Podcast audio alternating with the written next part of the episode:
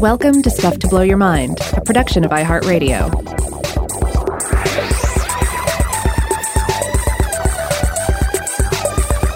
Hey, welcome to Stuff to Blow Your Mind. My name is Robert Lamb.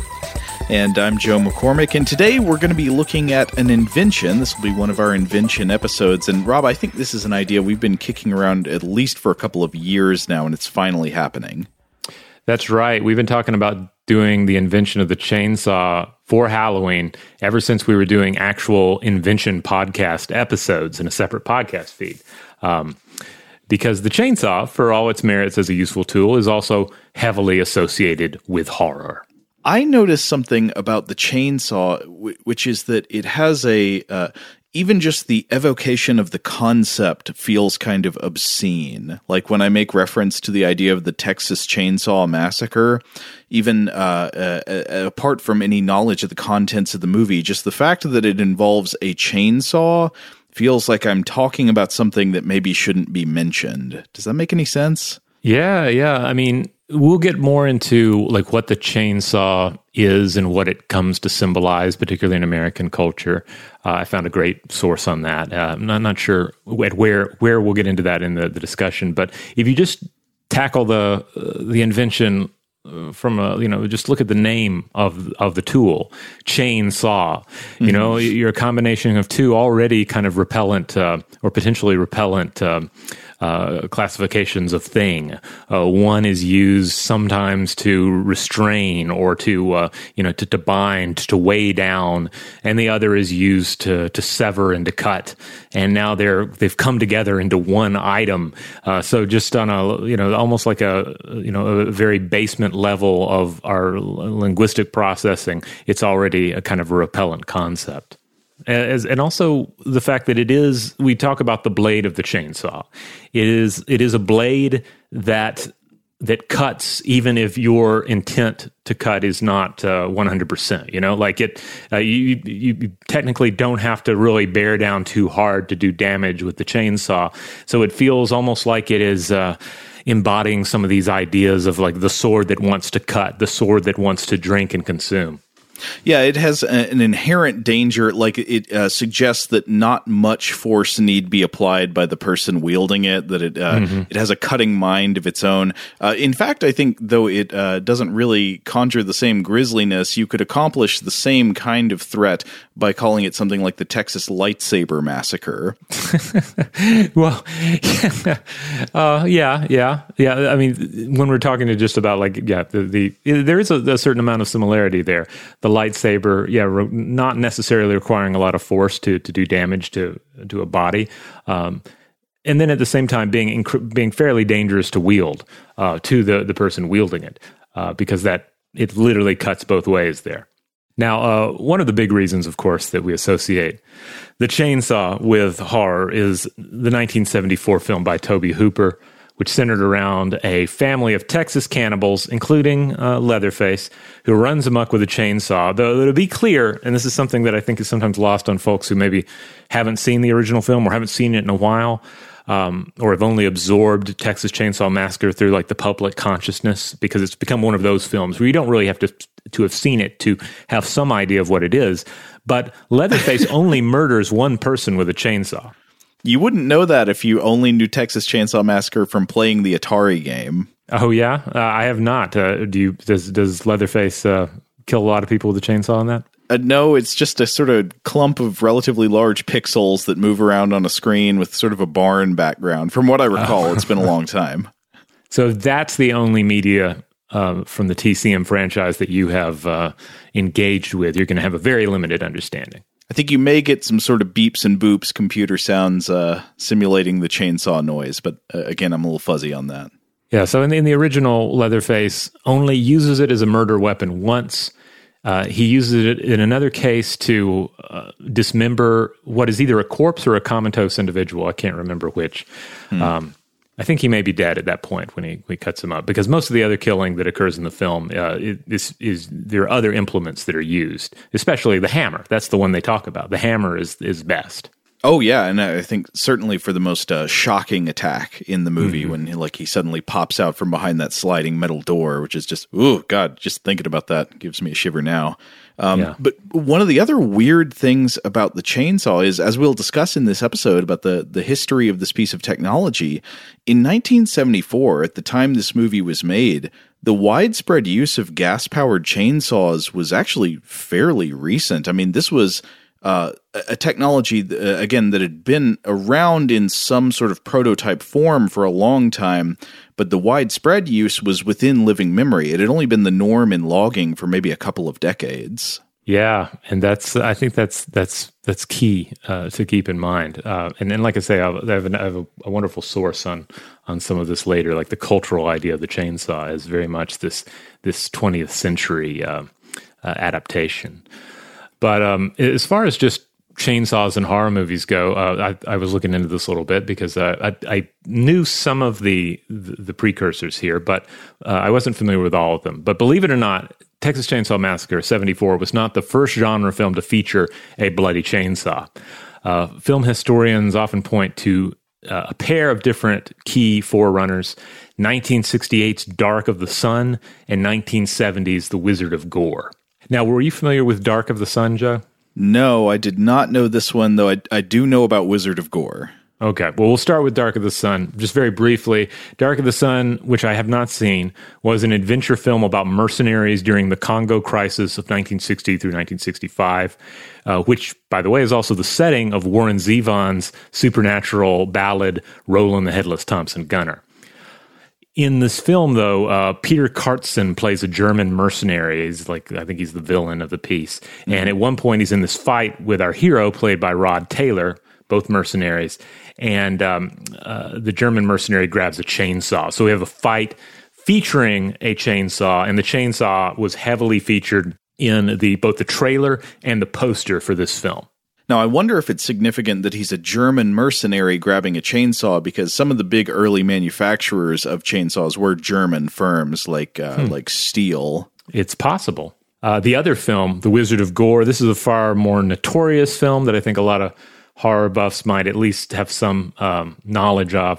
A 1970 uh, splatter film by schlock legend Herschell Gordon Lewis about Montag the Magnificent, who in one scene cuts a woman in half with a chainsaw. It's like a magic act, except uh, it's, he's supposed to actually be cutting somebody in half. Uh, this is a well-known Gonzo B horror movie. I saw it many years ago, and uh, it might be surprising since I love you know a good weird B horror movie. But I, I remember not particularly enjoying this film. It, I think it's just mostly about like a magician who who like his magic tricks or that he like kills people. Yeah.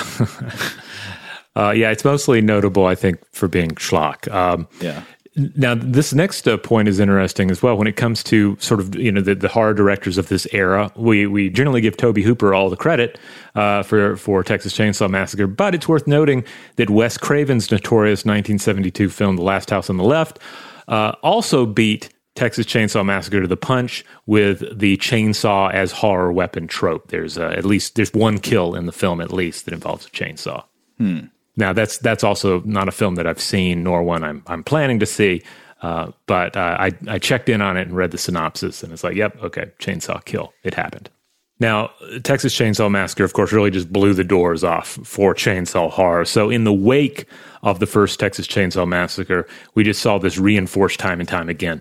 Uh, certainly by additional Texas Chainsaw Massacre films, but also by films and franchises such as The Evil Dead, uh, Phantasm, especially Phantasm 2.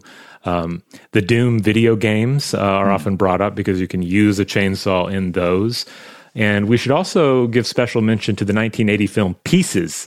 Uh, this is a Spanish uh, chainsaw film from the director of Slugs and The Pod People. Oh yeah, Juan Piquer Simon. Uh, and I think I've seen this one. It's been a long time, uh, but I, I seemed I think I, I actually saw this one, uh, and uh, I don't think it made a lot of sense at the time. But it does feature a chainsaw and a chainsaw related plot. Now, by mentioning the Evil Dead, at least uh, I don't recall the first movie, but I assume this is the case. It's definitely the case in the second movie. That sort of flips the script because in these cases, it is not the uh, the evil killer, the villain of the movie, wielding a chainsaw, but it is the hero of the movie facing a bunch of sort of uh, fluid filled demonic entities that uh, that must wield the chainsaw in self defense. Right. Yeah. I mean, I guess you could make a case. I, I think Last House on the, the, left, it's a revenge murder that involves the use of a chainsaw, mm. but still not quite the same as Ash taking up the chainsaw as like the um, you know the holy weapon against the deadites. Right. This is what will unleash the green goop from the from the demons. Now, I know what a lot of you are probably wondering at this point. You're thinking, well, this is all fiction. Uh, but how how often is the chainsaw actually used as a, a lethal instrument and how frequently? Oh, good lord! Is that what we're wondering? Well, I was wondering it. Okay, um, okay. no, no, it's a fair thing to wonder. I, well, I think I uh, there was. I remember when I was first sort of getting more. Well, I don't know. If I was first getting into it. I was, I was getting into horror a bit more in the mid '90s, and there was a chainsaw murder uh, in the state of Tennessee. Oh, uh, I remember it making the headlines. Yeah, so that might have, uh, you know, I think that was even at the time. I was like, oh wow, this really happens. There are actual chainsaw massacres, I guess, from time to time.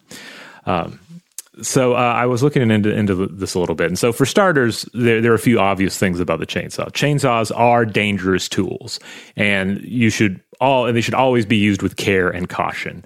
Those chainsaws at haunted attractions, they are chainless, or they certainly should be chainless. Mm-hmm. Um, and uh, I, I've often wondered, though, could you just get rid of the chainless chainsaw entirely and have the the guys at the haunted attractions just chase people around with leaf blowers instead? I guess that uh, that raises the question: Is it important to see it, or is it important just to hear it? I, I have I th- been to I one of it's these. The hear, it's hearing it. I barely yeah. see the chainsaw. If it's Leatherface at the haunted attraction chasing you around with a leaf blower or just a motor of some sort, mm-hmm. wouldn't that work? I have been chased by a chainsaw multiple times through, I think, a haunted cornfield and some haunted woods. Uh, I don't know. It's it's fun to run from a chainsaw as long as you know that it's not actually going to hurt you. Uh, but yeah, I guess it's a pretty simple thing. Though I wonder. I've thought about this before. So you take the chain off to render it harmless. It's just you know it's just the bar there. It doesn't actually have a cutting edge, and the motor is running without the chain. I, I wonder from a maintenance point of view, is that bad for the saw? Is is that going to burn out the motor if there's no chain on there? Yeah, I, I, wish I thought I could have checked in with our contacts at uh, Netherworld uh, here in Atlanta and asked them. Well, because I went this year and they had three chainsaws running uh, outside wow. of one house. You know, you expect one. You you you demand one. You mm-hmm. expect there might be a second, but you don't expect three. So that that caught me off guard. So one compromise position is they could have one chainless chainsaw that you can see, and that's enough to scare you. But then you hear plenty of leaf blowers after that. That's, that sounds good. Just leaf blowers in the vicinity. Yeah. So I was looking uh, at a couple of sources on this, uh, as reported by uh, Koehler et al. in "Death by Chainsaw: Fatal Kickback Injuries to the Neck" in the Journal of Forensic Science back in 2004. At the time, they were reporting that two million new chainsaws were sold each year in the United States, and this, of course, would augment the, exi- the, the number of existing chainsaws already in use. And this helped bring about 28,000 chainsaw related injuries annually. Again, chainsaws are, are dangerous tools. You have to use them properly, and even so, mishaps can occur. But even in the case of uh, tools that require extreme caution like this, most of these injuries were not fatal.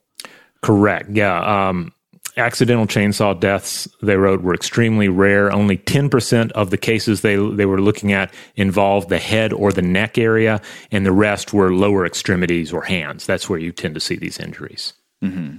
But as the article points out, via two different case studies of, of fatal um, injuries with chainsaws, kickback is the most common cause of injury and one of the greatest uh, you know, potential threats uh, that can result then in accidental death.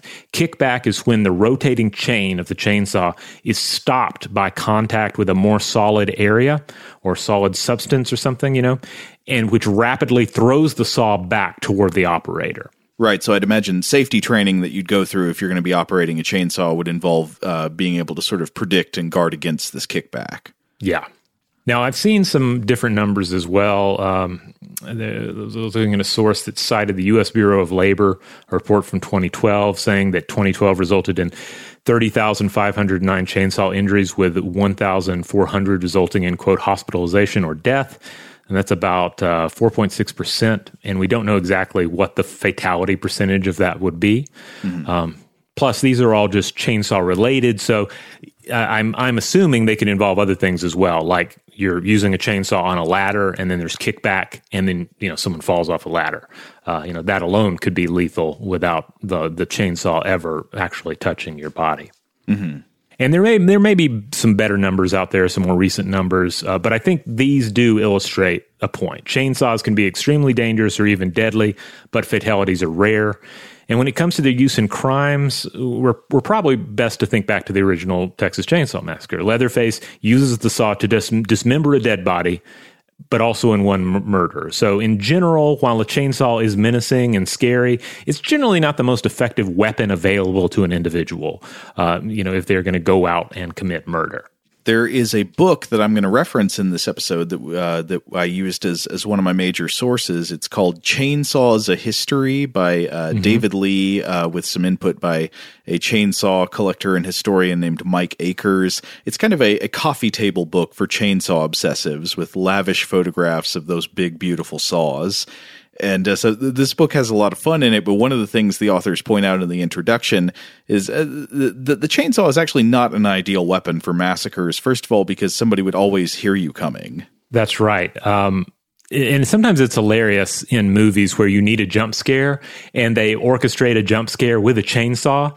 It's like, how do you start it that quickly? You know, yeah, yeah. Wouldn't they need to? You'd hear them like pulling the the starter chain and stuff. There was a, a, video game years and years back called Manhunt that um, uh, the Rockstar Games put out, and there's an oh, individual yeah. that you end up encountering with a chainsaw, and I, and I seem to recall that was the case there, where he would suddenly jump out from behind something at you, the chainsaw just going full throttle without ever having to actually start it. I think a more accurate chainsaw enemy uh, might be encountered in Resident Evil 4. It's a guy with a bag on his head who's got a big chainsaw. He comes at you, but you get to see him like starting it up first. He's pulling the chain and all that. Not the chain, yeah, the, the cord, the starter and in some movies that's that plays really well because there's this yeah the revving oh, one of the, the things that's scary about just the sounds of the chainsaw is that idea that it's like it's gaining in intensity and ferocity you know? And so first it's starting and then it, then it gets you know just reaches this peak of insanity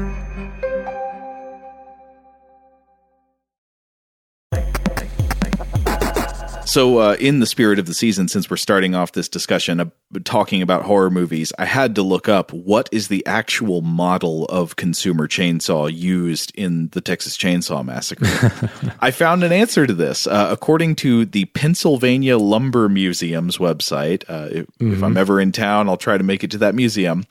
Uh, they claim that the filmmakers put a black piece of tape over the brand name to hide what it was. Uh, but apparently, if you know your chainsaws, it is clearly visible as a Poulan 306A. And so I pulled up a screenshot from Texas Chainsaw Massacre alongside a shot for you to look at, Rob. And I think, yeah, that is definitely the same saw.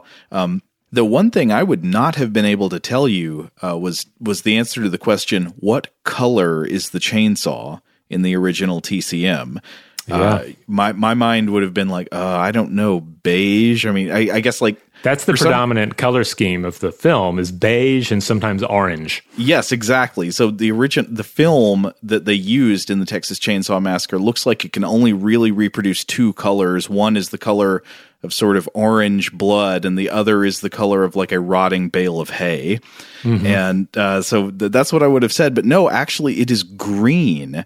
Uh, strange, kind of unusual color to to appear in the movie like this. And I guess for some reason that just fell out the back of my mind.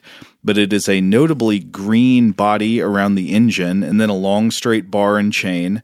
Uh, and so the the Pennsylvania Lumber Museum website uh, writes, "quote the Poulan 306A was introduced in 1970 and produced until 1980. The Poulan Company was founded by lumberjack Claude Poulan in 1946. The company was uh, located in Shreveport, Louisiana, making the 306A a nice local option for a Texas chainsaw massacre. So this would have been a local saw. Oh, okay. Because I was wondering when you said Poulan, I was thinking, is this a French chainsaw? That seems very unlike the Sawyer clan to to, to use a, an import.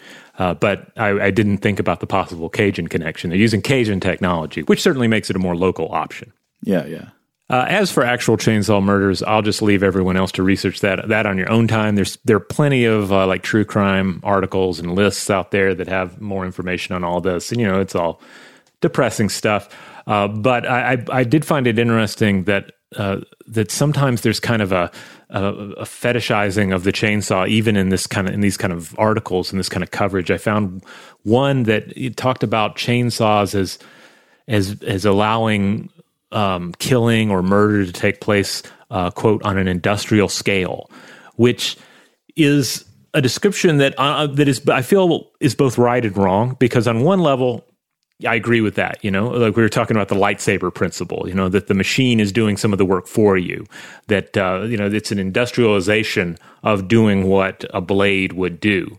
But on the other hand, I feel like if you're talking about murder on an industrial scale really if you're if you're focusing on the chainsaw and ignoring firearms and explosives in, in that discussion then you're completely off like like i think firearms are the uh, are the true uh, uh, innovation that allows murder on an industrial scale uh, yeah, and the, the word scale there would imply like actual numbers of cases, which, as you were saying, is is not particularly the case. Though I can see, of course, the idea. I mean, it's what is again scary about the concept of the Texas Chainsaw Massacre. It is the mechanization of violence, the sort of uh, adding adding the uh, the internal combustion engine or the electric motor to the uh, to the to the murderer's agenda. Yeah, but at the same time, it kind of coming back to the impracticality of the chainsaw as a weapon. Like maybe that's one of the comforting things about this and other slashers. It's like, oh, they use impractical weapons. They these killers love to kill, but um, we'll probably hear them coming, or have a good, we'll have a better chance at uh, outrunning them, or somehow um, outsmarting them if they insist on using their these ludicrous uh, killing techniques. I suspect that Leatherface has not read his Poulan 306A safety manual and is not following proper safety procedure. I don't think you're supposed to run with the chainsaw revving. Hey, he pays for it, doesn't he? We, yeah, we see, we see consequences for that kind of recklessness. Yeah. Okay, well, I guess we should turn to discuss the invention of the chainsaw itself. And uh, one thing we always like to do when we talk about an invention is to talk about what came before. What was the state of affairs that this invention uh, had to come into to introduce new capabilities. And though chainsaws can have, of course, many uses, they are primarily today associated with logging. So I thought it would be good to start with a look at logging before the chainsaw. Uh, so a few notes on logging terminology. I had to get this stuff straightened out so I would understand what, uh, say, this this book by David Lee and Mike Akers was talking about, and other sources I was looking at on the internet. So um, so logging involves more than just the process of cutting down an upright tree. Uh, the term for cutting down an upright tree at the base uh, I've seen referred to as felling or falling a tree. But it doesn't stop there. You've also got the process of limbing, which is very important. That's removing limbs from either a, a felled tree trunk or a uh, or a tree trunk while it's still standing. And then this is a big part of the business. There's what's known as bucking. This is cutting a felled tree into logs of a specified length. And one reason it's important to call it the difference early on between felling and bucking is that uh, when you imagine performing these two tasks, the saw has to be oriented uh, in a different direction for each one. So when you're felling a tree, the saw has to go horizontally through the tree when it's upright. When you're bucking a tree to cut it into uh, logs of a specified length, you need to go up and down. It's a vertical cutting. This is, uh, you know, pretty easy to do with a modern chainsaw, which is handheld and very maneuverable. But if you were to imagine, say, an earlier age where people were trying to use um, bulkier, more complex machinery that that had more moving parts and was harder to move around, maybe something you couldn't hold with just one person's arm strength, then the difference between felling and bucking becomes very significant. Now, of course, even after that, after you've got a, a bucked piece of raw timber, uh, th- there's more work to do with the sawing. Of course, you can maybe split that log into uh, lengthwise wedges, say for firewood, or you can do hewing, which is uh, taking a bucked log, uh, and cutting it to have flat surfaces for use in building. Though hewing is a sort of archaic term that I think refers to a process in which you might use like an axe. And then, of course, there's sawing a bucked log into pieces of flat lumber that might be shipped or, or immediately used in some way. Uh, there's another wonderful term that I came across that I never knew before, and that term is kerf, K E R F. Uh, Rob, maybe you knew this word, but I did not. It's a word I was I not always, familiar with it. No. Yeah, I, I always you needed a word for this, and I didn't know what it was. A kerf is the cut that is made while you're sawing something. So it's that it's that unfinished cut through the wood, and and sometimes uh, say cutting down a tree will involve things that you have to do to the kerf. For example, uh, hammering a wedge into the kerf to help make sure that the tree is bending in the right way and that it's not uh, closing in on your saw and binding it. And one of the things that's been most interesting to me about uh, about researching this is the, the surprising fact that well into the 20th century, the most common tools for sawing and bucking wood uh, were manually powered tools. So even you know within the memory of people who are alive today, the most common tools you would find used in logging would be the axe, the wedge, the springboard, and the springboard. By the way, th- this is an interesting uh, uh, device. This is a thing where you would sort of like in, uh, cut a little uh, uh, notch into a tree and you would put a board up on the tree so you could stand on it in order to better cut the trunk.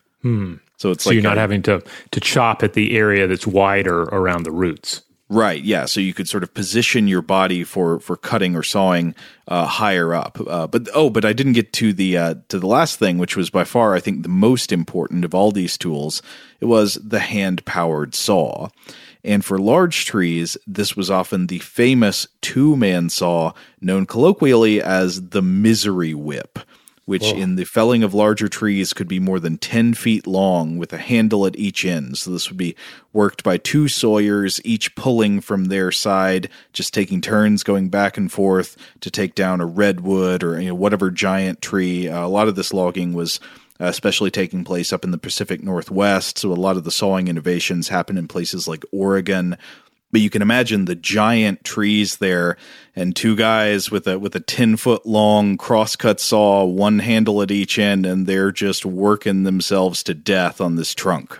I feel like my my my earliest and still clearest uh, like mental images of this particular type of saw comes from watching cartoons. I can't Yeah. remember if it was uh, like if it was like Looney Tunes or Disney, you know, if it was Chipmunks or whatever. Uh, but I remember like cartoon depictions.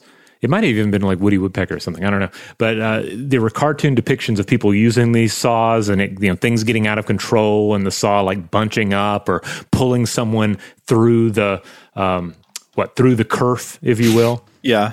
I mean, some of the photographs you see of logging sites at this time with people, you know, posing with their misery whips and their axes and everything, they look like something straight out of a cartoon. I've attached a couple of pictures for you to look at here, Rob. One is a, a photo from circa 1906, which is a couple of guys or three guys in the middle of cutting down a gigantic tree. It looks like it could be a redwood. I think this was uh, a photo taken somewhere in the state of Washington and uh, and one guy is so they've they've cut it's not just a flat kerf they've cut a wedge out of the tree I think to help it fall in the right direction when they when they finally get all the way through it and one of the loggers is just lying down inside the wedge on this giant tree Yeah, incredibly dangerously.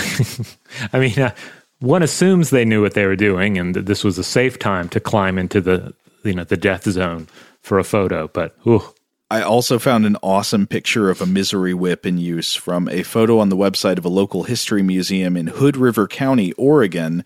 Uh, so, Rob, if you if you just take a look at this beast for a moment, it looks like a still from an upcoming Robert Eggers movie. You know, it'd be the follow up to The Lighthouse. It's about some kind of uh, romantic shenanigans between a logger and a beast of the forest. And uh, this picture, though, uh, uh, one of the things they were saying on the website is it might well be kind of posed for maximum effect, but it has two guys, two very uh, surly looking fellas on each side of a misery whip. And then in the foreground, there's a shotgun and then a bottle of clear uh, liquid and then multiple axes. One axe just like sunk into the tree, sticking out of it. Uh, it's pretty awesome. Yeah, and the guy on the left, he looks a little bit like the PE coach from uh, the TV show AP Bio. oh, I haven't seen that. Yeah, that's good. Well, yeah, I mean, uh, speaking of physical education, I think these guys would be candidates for the the president's uh, physical fitness award because, wow, I mean, uh, imagining the physical exertion that goes in to sawing down just tree after tree all day long with these hand powered crosscut saws, it, it's it's kind of hard to fathom. Yeah, indeed. I mean, yeah, grueling work, and then all the the, uh, the the hazards that would be present in the job, just by, uh, you know, by virtue of using these tools, but also by felling trees, which are inherently dangerous themselves.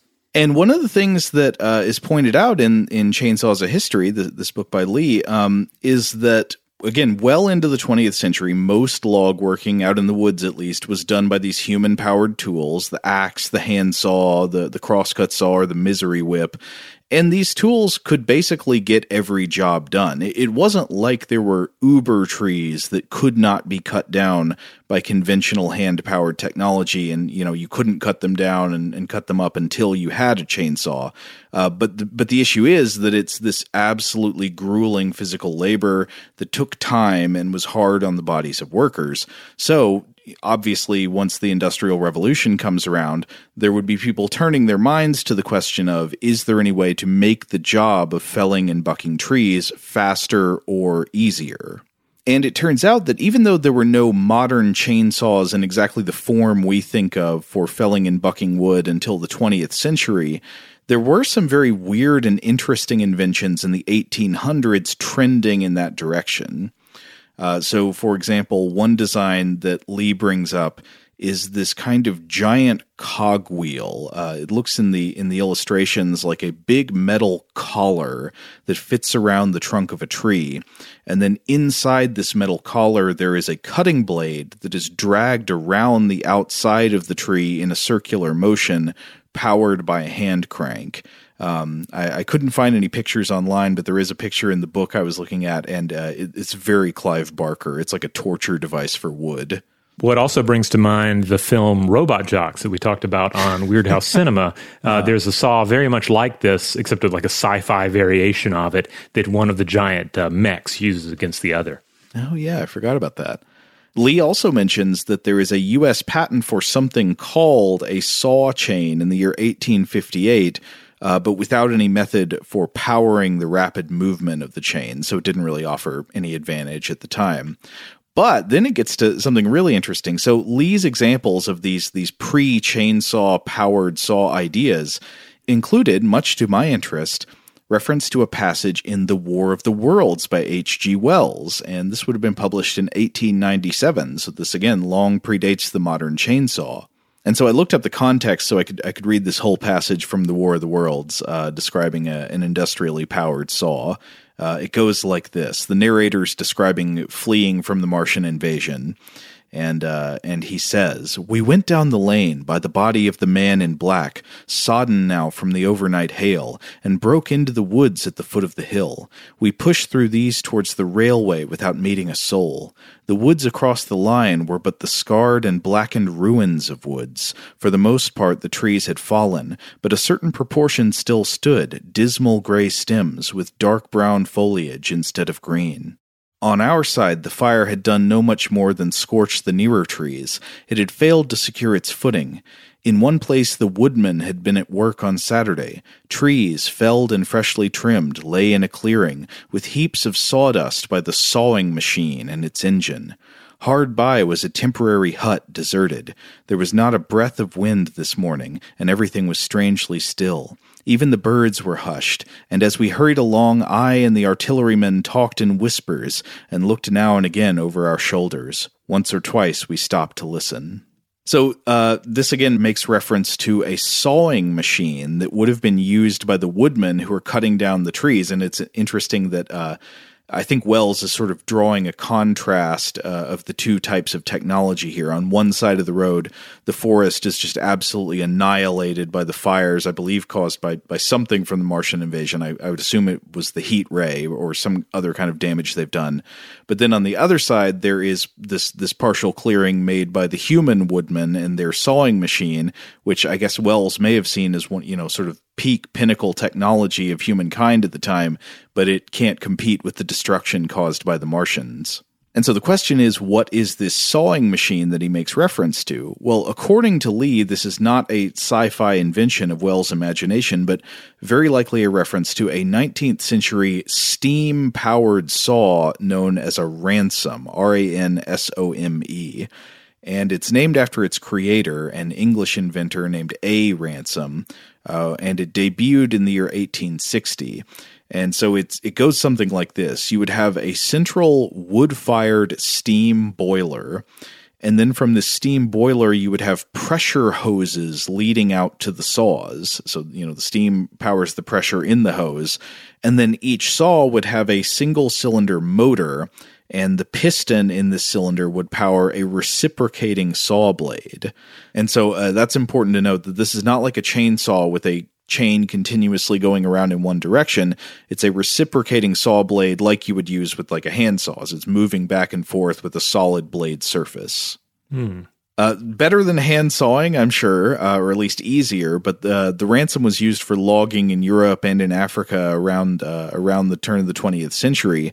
But Lee notes that even if you take away the central boiler, which is necessary for it to work, and all the hoses and all the possible accessories, just the saw, just each saw on its own connected to the central boiler would weigh 600 pounds or 273 kilograms.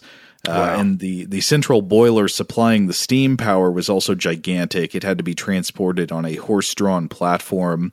And of course, the boiler required water and fuel, which you probably needed to source on site. So you can imagine how much more difficult this is than the, the you know, light portable uh, handheld chainsaws of today. This this is a, this is a whole apparatus. Uh, but I do love the vision of it. I mean, this is like something out of a steampunk nightmare. Yeah, I mean, in a way, this reminds me of some of the the design uh, uh, challenges and some of the the reasons that we ended up getting the armored tank. You know, because it's one mm-hmm. thing to have the gun, uh, it's one thing to have the saw, uh, but then uh, how are you going to get it where you need to use it? How are you, how are you going to transport it across difficult terrain? Right. Um, and so, I mean, in the, in the case of the gun, well, if you're talking about a large piece of artillery, you you generally have no other choice but to figure out how to how to build up the machinery around it, how to to make it mobile, figure out what sort of wheels or tracks are necessary.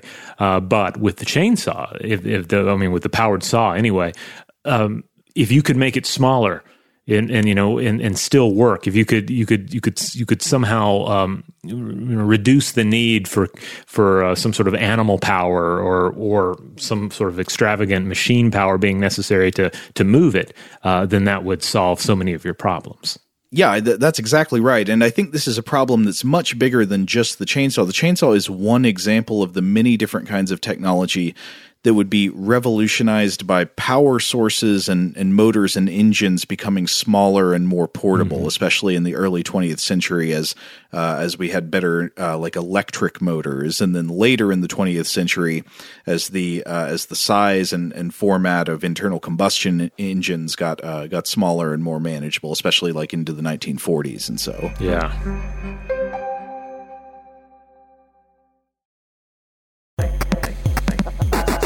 But there's another thing that's important here, uh, which is uh, that Lee mentions that these powered saw inventions of the time are pretty much all still rooted in thinking about sawing in the reciprocating format, that is, sawing with back and forth motion.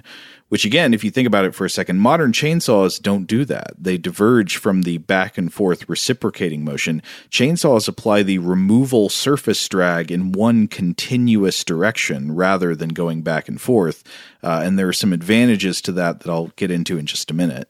But given the the um, the importance of the misery whip, it, it, makes sense, right? To imagine, well, if, if we could mechanize this, what would we do? Yes. Uh, could we take the misery whip and create a machine that uses it for us? Yeah, and this is something that seems to be the case throughout a lot of the early years of, of development of power saws is they're just taking the idea of a hand powered saw and then saying, can we make this electrically powered or say gasoline powered or something in and but without changing anything about the blade or how it works, just changing how the power or force is applied. And actually it'll be changes in on, on both sides that give us the the ultimate modern chainsaw. So, really, when you think about it, the modern chainsaw involves two important technological components that would make it different than what came before. One of them is the small scale portable power source and motor, and the other one is the one directional cutting chain. Mm. Um, so, what are some of the early examples trending in these two directions? Well, Lee lists a few more things that I thought were interesting. Um, including one thing that sounds like a total terror. But uh, so, first of all, he mentions that in 1897, there was an inventor in Oregon who got a patent for something called a quote sawing chain and frame, but there's no evidence it was ever produced. So, this could be one of those sort of uh, uh, uh non viable prototypes of something that would later mm-hmm. work. And then in 1905, there's a business called the Ashland Iron Works, also in Oregon, uh, that manufactured an early pneumatic chainsaw, but apparently this saw very little pickup in the market. Uh, the same year, in 1905, a gasoline powered chainsaw was demonstrated in Eureka, California, and Lee describes it as follows quote, Driven by a two cylinder water cooled engine, the machine drew its fuel and water supply from tanks that were nailed to the tree trunk above it and, quote, removed when the tree was about to go over. Oh my oh, god. That's uh, uh, yeah, that without even having all the details about humans interacted with with this thing, this sounds devastatingly dangerous. Could that be the basis of a horror movie? I don't know. Your killer would be very immobile. You're just like, come here, come over to this tree. uh, but there's another thing that's interesting about this one that makes it very different than the chainsaws of today in this model, the chain did not rotate around a fixed bar or blade. Uh, so when you picture a modern chainsaw, you know, there's the chain and then there's that flat metal thing that the chain goes around. Generally, that's referred mm-hmm. to as the bar. Uh, so the, you know the bar doesn't move, but the chain circles around the outside of the bar. This this chainsaw did not have a bar; it just had a chain, and the motor would power a chain that rotated freely around the trunk of the tree. So this would be kind of like a gas-powered garrote wire for a tree, with with part of the machine itself nailed to the tree above where you were cutting. Uh, now that is very in keeping with the, uh, uh, the the device we see in robot jox. Yes. But allegedly, this thing could cut through a, a trunk of about 10 feet in diameter in, in four and a half minutes. Oh, wow. Now, the book also mentions an issue of Scientific American that had a cover uh, photo boasting a giant chainsaw bucking a huge fallen redwood. And I found it's from the issue from January 22nd, 1910. The caption is Cutting a Redwood Tree with a Saw Driven by an Engine. So, in a way, this is a lot like a chainsaw because this model does actually have a central bar with a cutting chain that rotates around it, and the chain is powered by a motor, but it is not like modern chainsaws in that it is not a handheld tool. This is a massive appliance that's operated by an engine mounted on some kind of platform that looks like it's on tracks and yet in this uh, this image you can still see why this would be a great invention to have. Like this is an enormous uh, tree trunk. Yeah. And i can i can easily imagine how this would have saved them time yeah, and so yeah, they're, they're, cutting a redwood, which of course again is a gigantic trunk, mm-hmm. and they're using it for bucking on a on a redwood that has already been knocked down. So it's lying flat on the ground, and this machine is going alongside it, bucking out the logs of of whatever length they're going to end up using. Apparently, it was mm-hmm. developed by a California-based inventor named R. L. Muir, and it was called the Endless Crosscut Saw. Oh wow, this sounds very poetic. The endless saw, yeah. It it saws forever. The infinite saw it, that it kind of sums up perhaps the um, you know the, the, national view of our forests at that time. Uh, that this was you know an endless saw for an endless supply of uh, of wood. So there's also a segment in Lee's book that I thought was very good because it addresses the question of why a chain. Well, you know, like why even bother with a chainsaw as opposed to the the more classic reciprocating saw? Because there were all these models where you could take an engine and apply some kind of mechanical power to a classic style back and forth reciprocating saw blade. Uh, what what actually makes a chain that much better? Well, apparently, unidirectional motion of the cutting surface is better for multiple reasons. Uh, first of all, stopping saw motion to reverse direction, which you have to do every single pass with a reciprocating saw, That makes it harder to build up speed on the motion of the saw, and it's also a huge waste of energy. So every time you accelerate the cutting edge, you then immediately have to waste energy slowing it down again and stopping it before you reverse. Mm-hmm. Uh, but Lee points out something else that uh, I wouldn't have thought about, which is that reciprocating motion also creates vibration, which makes it more difficult to guide cuts accurately. Um, and so when I was reading this, I immediately started wondering about something about, okay, wait a minute though you could have continuous one directional sawing motion without having a reciprocating saw by using a circular saw, right? You know, like somebody would have in their wood shop. That's one directional cutting. That would uh, solve some of these problems. Right, and, and of course we, have seen plenty of images of this in like uh, industrialized, uh, you know, um, uh, lumber processing facilities where there'll be that one big vertical saw that they're sending logs down, and then of course if you're watching some sort of a horror or suspense show, inevitably a human being is going to be sent down there to be cut in half as well. Right, yeah, the Joker's going to tie up Batman and put him on the road down to the big circular mm-hmm. saw. But of course, while a circular saw is great in a in a sort of workshop or sawmill environment where like you have fixed sawing infrastructure and you know the size of the things you're going to have to cut, you can imagine that you might start to encounter problems using a giant circular saw to say cut trees down in the field. Because when you think about a circular saw, the maximum depth of a cut made by a circular saw is going to be the radius of the saw blade or about the radius mm. of the saw blade, right? Because yeah. it has to be mounted from the middle. So if you want to cut through a tree trunk that's 10 feet wide, you need a saw that can cut in at least about five feet. Uh, so you'd need like a 10 foot wide circular saw blade, uh, which it sounds very cool, but not practical. Uh, though, despite that impracticality, circular saws for logging actually did exist in the early days of power sawing. Uh, so there's an image of one of these again in Lee's book called the Holt Stump Saw. It's one of those images you you it, it's amazing, but you kind of wish you could unsee it. Uh, it looks like an absolute slaughter wagon. So there's like the, a tractor basically with tracks, and then mounted on the tractor is this giant metal arm with a steering wheel at one end and a guy wearing a fedora holding the steering wheel.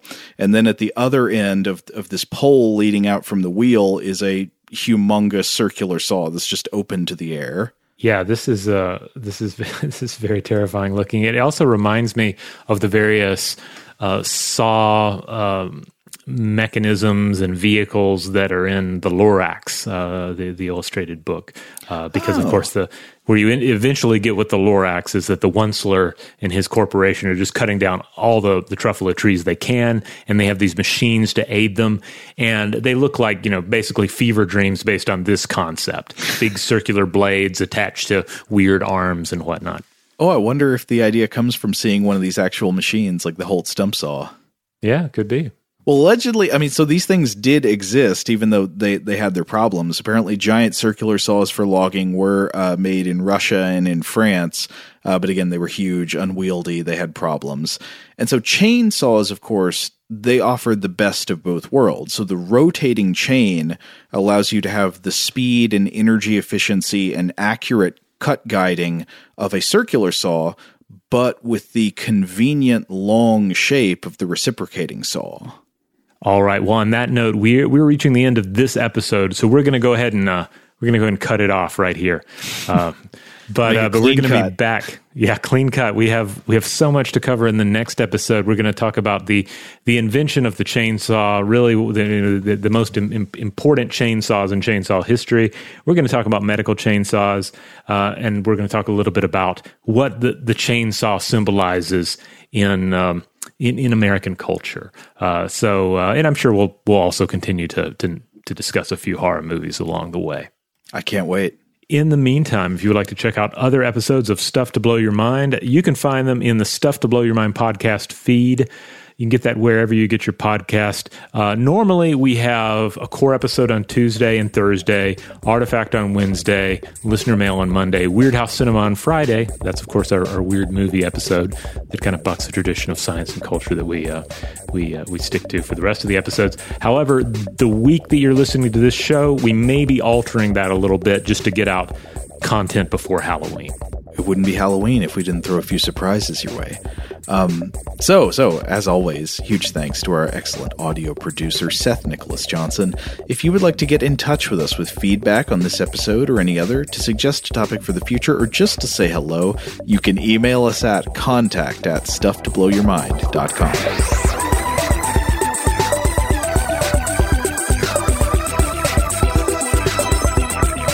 Stuff to Blow Your Mind is a production of iHeartRadio. For more podcasts from iHeartRadio, visit the iHeartRadio app, Apple Podcasts, or wherever you listen to your favorite shows.